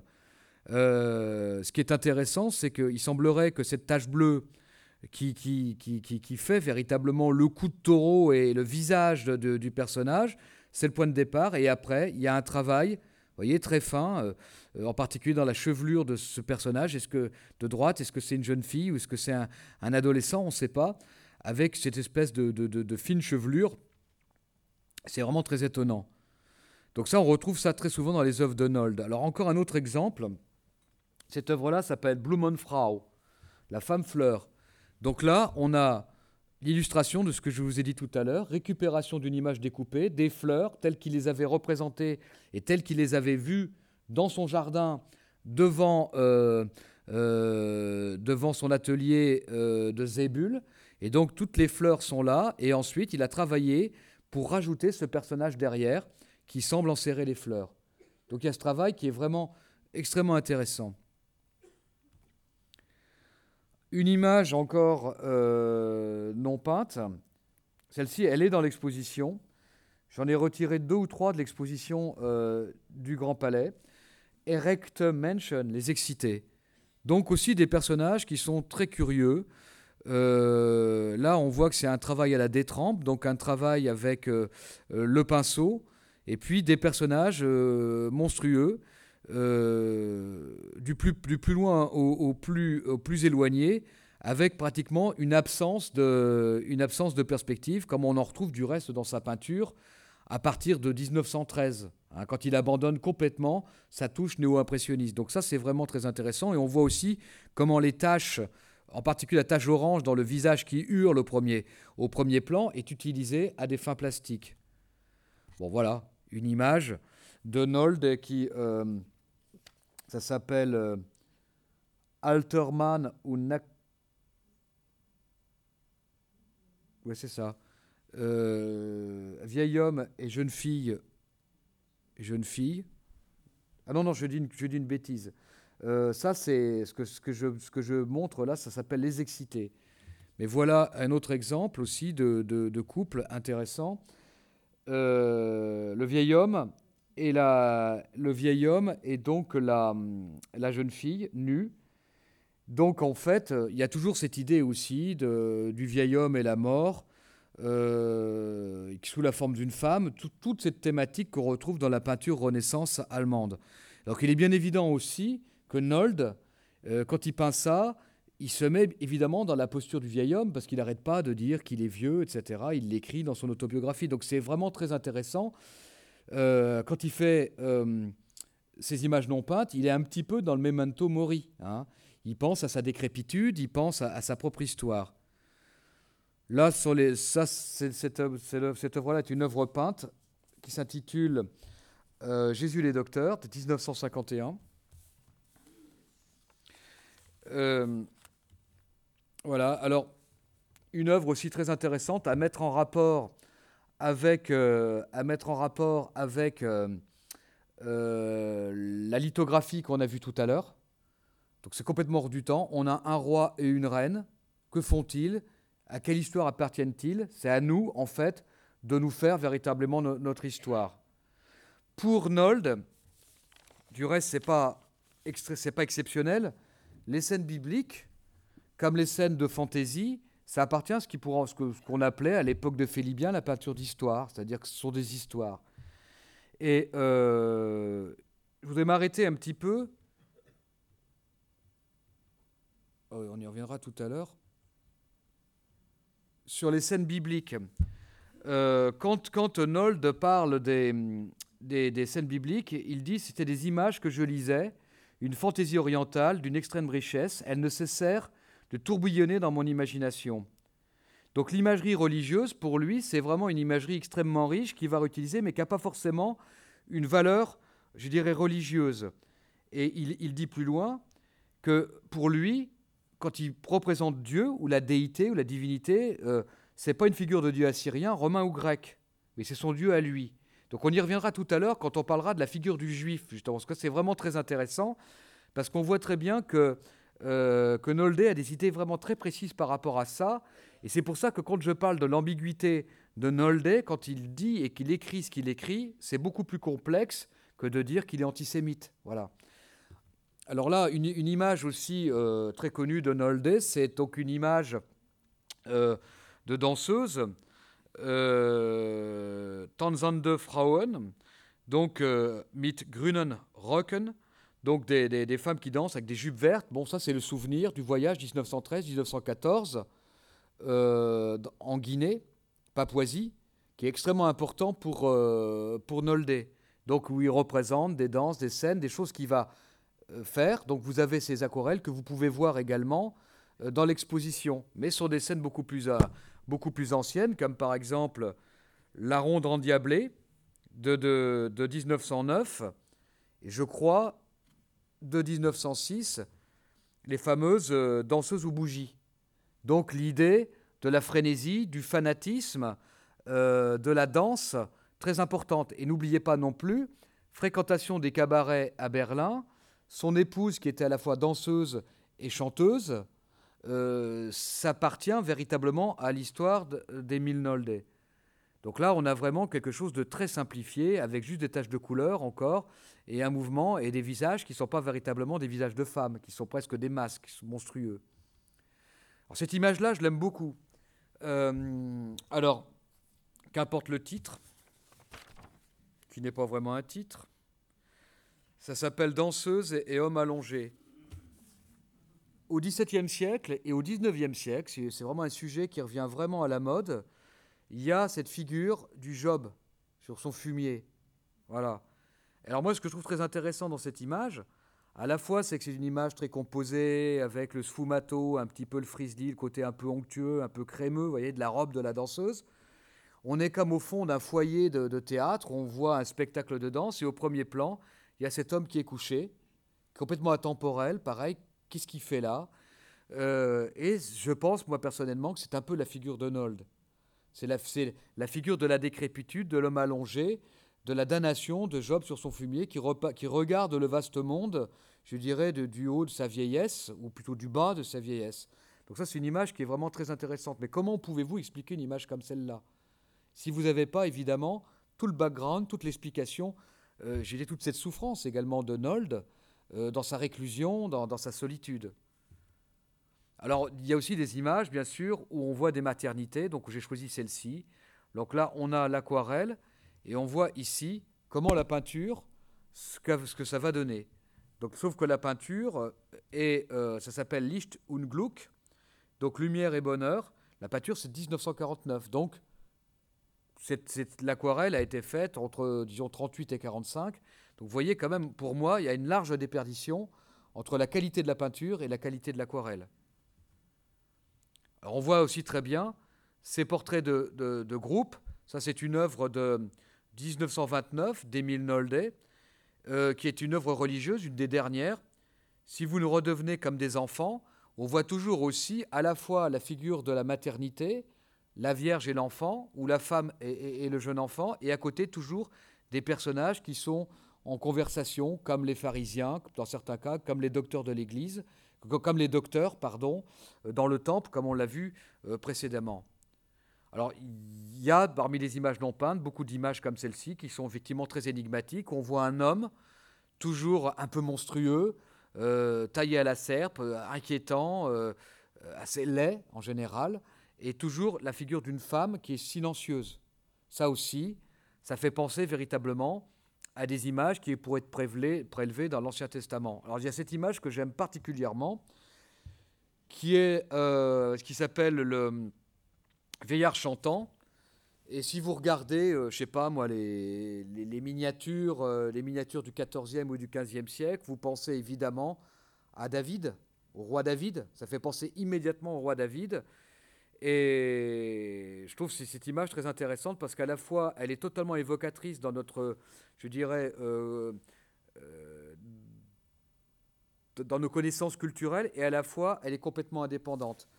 Et je me suis permis de, vous lire cette chose-là, justement, sur la peinture religieuse par Arnold, parce que je crois que c'est intéressant qu'on vous l'ait lu une fois. Il parle de, de ces tableaux qui sont euh, la fameuse grande crucifixion de 1911-1912, celle que vous avez ici. Il dit Mon cycle de neuf tableaux fut d'abord exposé au musée Folkwang de Hagen. Il partit ensuite pour l'exposition universelle de Bruxelles. Mais rien ne se passa comme prévu. Le clergé catholique fit opposition. Je ne savais pas avant que les clergés protestants et catholiques n'aimaient pas ni ne voulaient mes peintures religieuses. Il s'était tu. Bien sûr, je n'avais demandé à personne, ce n'était pas vraiment le genre de Nold, à personne comment peindre les sujets religieux. J'avais suivi mon instinct représentant les hommes comme des juifs. Le Christ et les apôtres également, ce qui, était d'ailleurs, le cas, les apôtres comme de simples paysans et pêcheurs juifs. Je les avais peints comme des juifs vigoureux, car ce n'étaient certes pas des gringalets, ceux qui s'étaient convertis à la nouvelle doctrine révolutionnaire du Christ. Comme cela a dû paraître étrange de voir le Christ, cet homme, ce chef, aller prêchant de village en village, avec autour de lui douze hommes simples, des juifs prêcheurs et précepteurs d'impôts. Le fait qu'à l'époque de la Renaissance, on ait peint les apôtres et le Christ comme des savants ariens, italiens ou allemands, alors je pense moi à la peinture par exemple néoclassique, en Allemagne il y en a quand même plein les musées, autour par exemple de la peinture de Cornelius par exemple, hein, on a pu ancrer dans l'espace, dans l'esprit du clergé, l'idée que cette tradition était immuable, que l'on devait continuer à mentir sur le plan esthétique. Alors, va-t-on euh, Il faut qu'un peintre ait un caractère bien trempé pour rester calme quand d'un côté ce sont les juifs qui le persécutent parce qu'ils le représentent comme des juifs, et que de l'autre les chrétiens qui les combattent parce qu'ils veulent qu'on les peigne en Christ et en apôtres comme des Ariens. Où va-t-on? Si nous voulons que les personnages bibliques soient représentés comme des Ariens, il faut alors permettre aux Chinois chrétiens de le représenter comme des Chinois, aux Noirs comme des Noirs. Euh, donc ça veut dire, si vous voulez, que c'était absolument pas acceptable. C'est pour ça que vous voyez, c'est très, très curieux le, point de vue de Nold. C'était absolument pas acceptable euh, à l'époque national-socialiste de dire des choses comme ça. Voilà encore une autre image non peinte qui représente à la fois un homme et une femme. La femme, c'est un crapaud avec un collier. Et à la fois, on voit très bien que c'est vraiment la tâche qui a défini le dessin. Voilà un autre monstre que vous avez vu qui est dans l'exposition, qui lui a 30 ans, qui nous fait revenir 30 ans en arrière, et euh, qui s'appelle Avant le lever du soleil, 1901. Vous voyez que la thématique est exactement la même. Voilà aussi une œuvre intéressante. Vous me laissez 10 minutes là pour terminer? Ça va, vous tenez le coup? Bon. euh, voilà une image aussi intéressante qui s'appelle Der grosse Gärtner, le grand jardinier. Donc si vous regardez bien, si vous détaillez bien l'image, vous avez des arbres, vous avez un jardin, et au fond à gauche, dans le lointain, vous avez le village du grand jardinier. Ça, c'est un titre de Nold. Le grand jardinier, c'est Dieu. Donc c'est Dieu, maître de toute situation, et c'est quelque part exactement comme euh, dans l'optique, dans le souvenir, je dirais, de, l'illustration médiévale, l'Ortus Deliciarum, par exemple, l'idée du paradis terrestre, vue par Nolde. Alors voilà, maintenant on va passer à la dernière phase des œuvres de Nolde. Cette image, je l'ai trouvée euh, formidable, parce que quand on se rapprochait de cette image, toute petite, si on pouvait approcher le pouce de ce que vous pensez est un oiseau à gauche, que pas du tout un oiseau, c'est une forme, et là tout d'un coup, c'est un Roscoe. C'est-à-dire que euh, on est dans une image complètement euh, fantastique, complètement fantasmagorique, et vous comprenez bien l'intérêt de ces images-là pour les nouveaux artistes abstraits. Je veux dire, on est dans un monde, euh, on est dans un entre-deux, c'est vraiment très étonnant. Une image d'ailleurs, quand on pense à l'œuvre de Marc Roscoe, on sait très bien que les images de Roscoe nous rapprochent pour certaines d'entre elles de la mort. C'est, euh, quand on regarde certaines peintures de Roscoe, on est comme ce fameux passage où on est entre la vie et la mort. Donc il y a des choses très étonnantes dans ces images de, de Nolde. Donc ça, c'est une image non peinte de toute beauté qui marque véritablement le fil très ténu qui a entre représenter quelque chose, imaginer quelque chose et rien. Hein. Encore une autre image. Celle-ci, on peut l'accompagner de ce texte de, de Nolde. Cette nuit, je me suis promené des heures dans un paysage merveilleux, rempli de prodiges et de splendeurs. Comment se fait-il que s'offrent ainsi en rêve des visages magnifiques comme on n'en voit jamais et comme je, jamais je ne pourrais les représenter C'est tellement étrange. Il fait toute une série de paysages comme ça qu'on appelle paysages fantastiques que j'ai sortis pour l'exposition des Sables d'Olonne.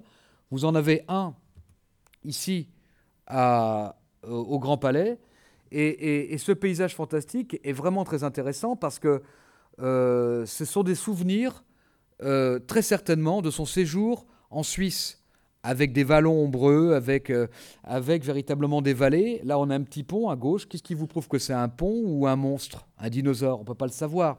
Donc là, c'est des images vraiment étonnantes qui ont été très peu montrées. Pour lui, il n'y a aucune différence entre le réel et ce qu'il peut montrer. Là, c'est pareil.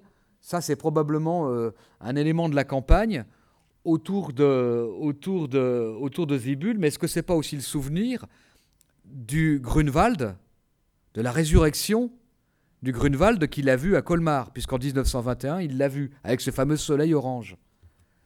Voilà, ça, voilà, ça c'est le paysage autour de, autour de Zébul. Donc ce sont les marais, ça c'est la ferme à côté de Zébul. Si vous montez euh, au musée, vous allez voir cette ferme qui est à droite. Donc faut être sacrément fort et culotté pour faire ce genre d'aquarelle en 1940. C'est incroyable. Donc on a à la fois comment on peut, je dirais, euh, joindre à la fois et lier cette couleur jaune, ce violet, ce vert, ce bleu. Le seul artiste qui ait jamais fait ça, c'était Franz Marc, avant lui, ou peut-être également Kirchner, qui l'a fréquenté, peut-être Schmidt-Rottluff, qui lui faisait, a fait pas mal de pastels, euh, mais c'est vraiment, ce sont des œuvres vraiment étonnantes. Là, pareil, ici, c'est un paysage avec un vapeur.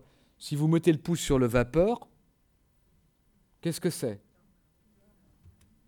Celle-ci aussi est très connue, on en avait fait notre affiche. Donc vous voyez, ces, images euh, non peintes sont vraiment euh, importantes.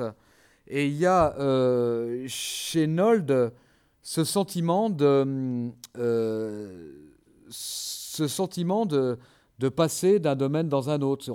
lui, il sent très bien qu'il n'est plus du tout dans la réalité. Il se lâche complètement, il n'a plus rien à perdre. Et il y a aussi chez lui quelque chose qui est très très important. C'est pour ça que j'espère que cette, cette conférence vous donnera envie de visiter Zébul et surtout de traîner entre Baltique et, Mer du Nord et d'aller faire un petit tour également euh, au Danemark au-dessus. Voilà ce que dit Nolde. Je reste d'avis que malgré mes voyages à travers le monde, mon art reste profondément enraciné dans ce sol natal, cette étroite bande de terre entre deux mers. Donc, il y a tout cet univers qu'on retrouve dans les images non peintes, encore ici.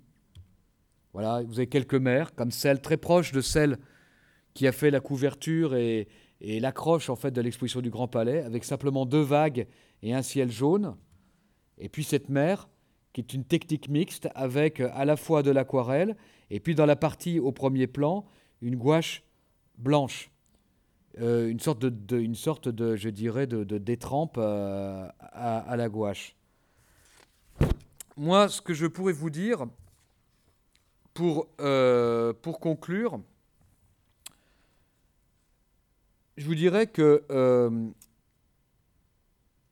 l'expérience l'expérience de, de Nolde avec ses images non peintes, elle est vraiment très très importante parce que il a complètement cassé les catégories.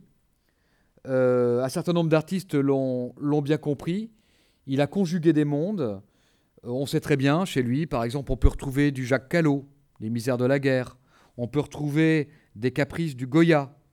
Mais il y a aussi cette, force énorme euh, du, vieux peintre qui, qui, a une énergie presque juvénile.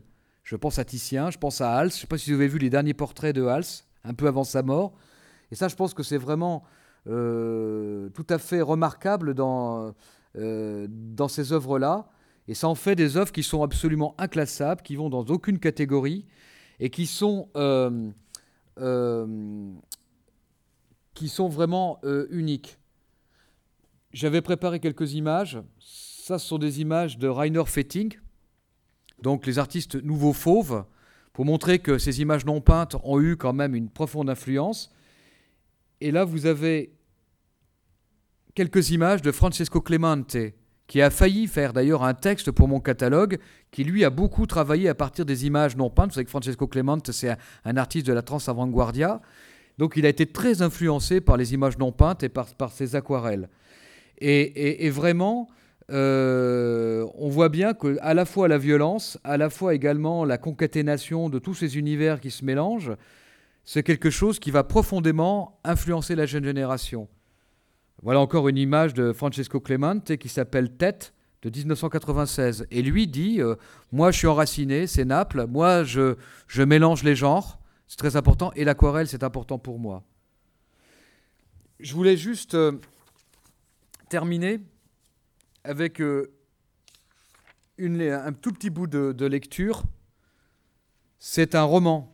Je pense qu'on en parle dans l'exposition en livre de poche, achetez Die Deutsche Tunde, Deutsche Tunde de Siegfried Lenz. Alors Siegfried Lenz, il a vécu journaliste de la génération des Gunther Grass, et Thomas Mann, grand journaliste allemand.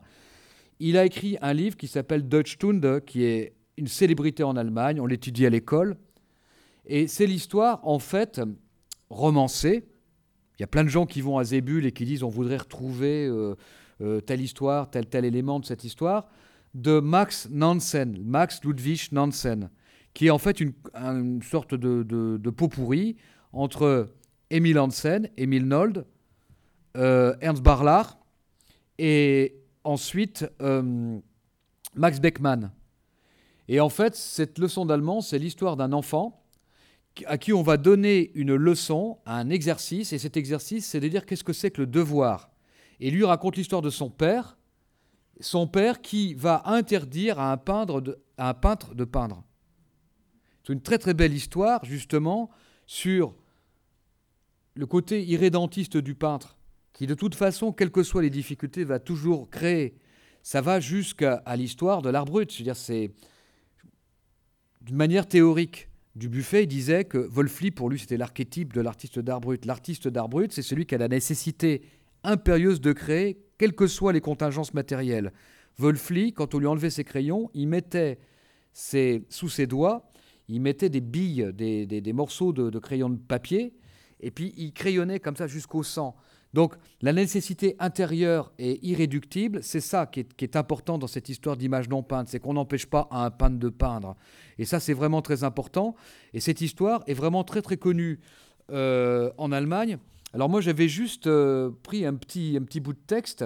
Donc il y, a plein d'histoires. Il y a comment par exemple son père qui est, euh, qui est donc douanier, policier, va confisquer à ce fameux Nansen des, des pages blanches parce qu'il est persuadé que ces pages blanches sont tout à fait euh, volcaniques, dangereuses, subversives. Alors ce petit texte je le trouve très intéressant. Conversation, on évoque quelque, quelque chose puis on laisse choir. Des questions se pressent, une simple remarque et elles perdent leur raison d'être. Et pendant cette fameuse interdiction de peindre, demanda le haut commissaire Comment se passait-il? Comment une telle chose était-elle possible? Lui, le haut commissaire, avait peine à l'imaginer. Lui, le haut commissaire, avait peine à l'imaginer. J'ai eu vent de choses beaucoup bien pires, dit le peintre. Cela dit, il faut s'habituer à une telle situation. Il faut prendre ses dispositions. Certaines précautions s'imposent, mais quoi? Existait-il un seul peintre au monde pour respecter effectivement une interdiction de peindre officielle?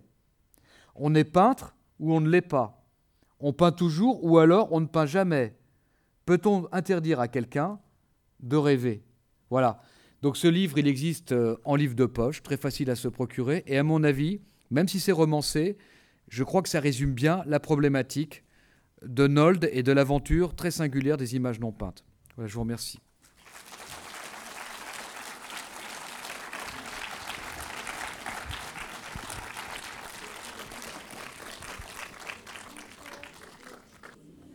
Y a-t-il des questions? Bonjour monsieur, je m'excuse. Je voulais vous poser la question, pendant son séjour berlinois, avec tous les bombardements, est-ce qu'on ne peut pas trouver dans les, dans les soleils, dans les rouges, dans les feux, une cause de ça ou Comment a-t-il réagi à tous ces bombardements qu'il a subis euh, pendant 18 mois? Puisque c'est le temps qu'il a été bombardé. Moi, je crois que les bombardements, il les a. Euh, oui, mais, est-ce qu'on a des, des, des, Dans les images non peintes, est-ce qu'on a ressenti quelque chose dans la personnalité de Nolde euh, bah, après cette période? Je crois pas. À ma connaissance, non. Parce qu'en fait, au moment où euh, l'atelier de Bayern, c'est la Bayern Alley, c'est le dernier atelier, est, bombardé, lui, ça fait déjà des années qu'il n'a pas quitté euh, qu'il n'a pas quitté euh, Zébul parce qu'il s'est mis vraiment au vert. Donc il, a, je ne pense pas qu'il ait, qu'il ait voulu euh, parler de ça. Il l'a appris en 44, son bombardement. Comme d'ailleurs Barlard aussi a eu toutes ses œuvres détruites. Donc je ne pense pas qu'il y a de, rapport direct. Ah, je ne crois pas. Quand on dit son appartement, il n'utilisait jamais. Pardon? Je dis son appartement. Mais il n'y allait plus à la fin, parce qu'à partir de. au moment de son interdiction, il s'est réfugié pour justement peindre ses images non peintes à Zébul. Donc il avait des amis qui restaient euh, à Berlin et qui visitaient régulièrement son appartement, où il avait stocké ses propres œuvres et celles d'amis euh, peintres comme lui. Merci. Est-ce que euh, ce peintre qui a des, une peinture informe ne reflète pas tout le drame, enfin dans une partie de sa vie le drame de la guerre Est-ce qu'il ne la vit pas en déformant les choses et en, en intégrant l'Ancien Testament? Alors, parce que l'être humain, la, euh, qu'il soit la guerre, la guerre, d'abord la guerre, Nolde, il la voit euh, de Zébul et d'un point de vue essentiellement nationaliste. Euh, alors je vais, je vais être un peu un peu cruel et être un peu euh, télescopique, mais je veux dire qu'à la limite, il ignore Auschwitz. Voilà. Alors que euh, euh, l'histoire, quand même, c'est que le fameux Ziegler, qui était donc le président de la Chambre nationale des peintres, enfin la Reichskammer, lui, va être, il va plus du tout être en odeur de sainteté auprès du régime, et lui va connaître Dachau. Donc en fait, pour Nold, euh, je dirais la guerre, c'est avant tout une guerre entre peuples. Et il a comme beaucoup d'Allemands, je ne sais pas s'il a vraiment, je pense pas qu'il ait vraiment conscience de, euh, euh, de, cette horreur. Par contre, il est sûr que l'interprétation qu'on fait, entre autres des images non peintes, ce qui est justement intéressant, c'est que, bien entendu, il y, a beaucoup de gens qui en ont parlé, mais qu'est-ce qu'on pas après Dachau, après Auschwitz quoi? Et donc c'est vrai que ça va accélérer le mouvement vers l'informel. Et de l'informel, ensuite, vers, je dirais, un art purement théorique, qui est un art d'installation ou un art gestuel, par exemple, voyez et, ça, c'est pour ça que, à son corps défendant, finalement, ces images non peintes qu'on va sortir, parce que bon, au début, on se disait, bon, présenter ces choses-là, d'abord, est-ce que c'est fini? C'est peut-être pas fini. Euh, est-ce que, hum, est que Nold était fier de ça? Et moi, je crois qu'il était vraiment très fier de ces images non peintes, puisqu'il en a fait des peintures. Mais euh, je ne pense pas que lui, il, a eu plutôt conscience. Vous savez, les peintres, comme tous les êtres humains, on est tous des égoïstes. Je crois qu'il a eu surtout conscience de sa propre situation. Alors après, dans son journal, il dit qu'il est dans le maestrum de l'histoire, qu'évidemment, il y a eu des, choses horribles, que c'était la guerre, etc. Mais c'est facile de le faire après 1945. Voilà. Mais ceci dit, euh, tout ce qui peut être dit sur Nold, euh, euh, de, traiter d'antisémite, etc., moi je pense que malheureusement, l'antisémitisme est quelque chose de banalement ordinaire, effroyablement ordinaire. Sinon, il n'y aurait pas eu la guerre. Et n'oubliez pas que l'antisémitisme en France était aussi très largement partagé. Hein, n'oubliez pas, par exemple, que pendant la guerre, entre les deux guerres, la critique française, quand il traitait de l'école de Paris, des gens comme Pasquine, Modigliani, etc., il parlait de Métèque, Camille Mauclerc, je crois. Voyez, donc il faut, faut, aussi un petit peu... Euh, mais bon, c'est sûr que c'est toujours... C'est toujours mieux d'encenser les gens qui ont été, je dirais, jusqu'au bout, je dirais, des, entre guillemets, purs, quoi. Mais bon, qu'est-ce qu'on aurait fait, quoi? Y a-t-il un ouvrage où l'on trouve euh, des indications sur les couleurs qu'il utilisait, quelles étaient les 15 ou 17 nuances qu'il avait dans ses cantines en aluminium, ses gamelles? En prenez le frison et le plat de Deutsch, c'est là-dedans en fait. C'est lui qui en parle. Mais il n'y a pas d'ouvrage spécifique ou alors probablement des articles euh, autour de la fondation que, que je ne connais pas. Et qu'est-ce que c'est exactement le frison La frise. Si vous allez euh, à, à Zébul, dans un lycée, on va vous parler allemand, frison, danois. C'est un peu compliqué. Et c'est pour ça justement que le caractère, euh, euh, je dirais, profondément raciné, etc., qu'il n'a jamais choisi entre le danois et l'allemand, qu'il était danois et allemand, sa femme était danoise également, euh, c'est capital de comprendre ça, au-delà de, tous ces problèmes, je dirais, pénibles, je dirais, de, de, racial, enfin les, problèmes raciaux, etc. Je crois que c'est ça, c'est vous allez là-bas, vous comprenez tout de suite. C'est vraiment des paysages. il faut avoir une vie intérieure puissante. Euh, oui, vous avez parlé du roman de Siegfried Lenz, Die Deutschstunde. Euh, je voulais savoir si, euh, quand il parle des images invisibles, die unsichtbaren Bilder, est-ce qu'il fait allusion justement aux, images non peintes de oui, Nolde ou c'est complètement autre chose? Non, c'est ça, parce que ça. je vous ai pas tout lu, mais il y a un moment donné, je ne sais plus à quelle page, ça fait 300-400 pages, je vous épargne ça, vous le lirez au lit tranquillement, hein, mais à un moment donné, il dit il parle de ce fameux Max Nansen, et puis il dit, bon, ben, un jour, alors bon, il donne le beau rôle aussi, c'est euh, un jour, euh, on va lui interdire de peindre, la Gestapo va passer, etc. Et c'est vrai que euh, quand il peignait ces images non peintes, il les faisait dans le plus grand secret parce que la Gestapo aurait pu le contrôler, il aurait pu avoir d'énormes problèmes. Quoi. Donc il parle de ces images non peintes, mais très clairement, Siegfried Lenz, il, lui, il est un peu sur les deux registres. Et c'est là où c'est un peu ambigu ce bouquin, c'est qu'il dit qu'à la fois, c'est aussi une résistance contre le nazisme. Euh, bon, euh, tout le monde connaît l'histoire de Heinrich Böll. Hein, euh, il y a deux ou trois ans, quand c'est sorti, je veux les gens, malheureusement, dans la vie, on n'est ni noir ni blanc, on est toujours gris, quoi. Donc, c'est, il y a, d'une part la résistance contre le nazisme, et puis je dirais la toute puissance du peintre qu'on n'empêchera jamais de peindre, quoi. C'est les deux. Mais c'est un roman, quoi. Donc, faut pas le prendre. Mais Barlard a énormément souffert. Mais Barlard a été persécuté euh, par, par les nazis, quoi. Et il y a beaucoup d'autres exemples. Mais il y a aussi des, il y a aussi des, des, artistes expressionnistes qui ont, euh, euh, pour certains d'entre eux, complètement collaboré, quoi. Mais bon, on n'est pas là non plus pour les juger. On va pas réécrire l'histoire. De, de, quel droit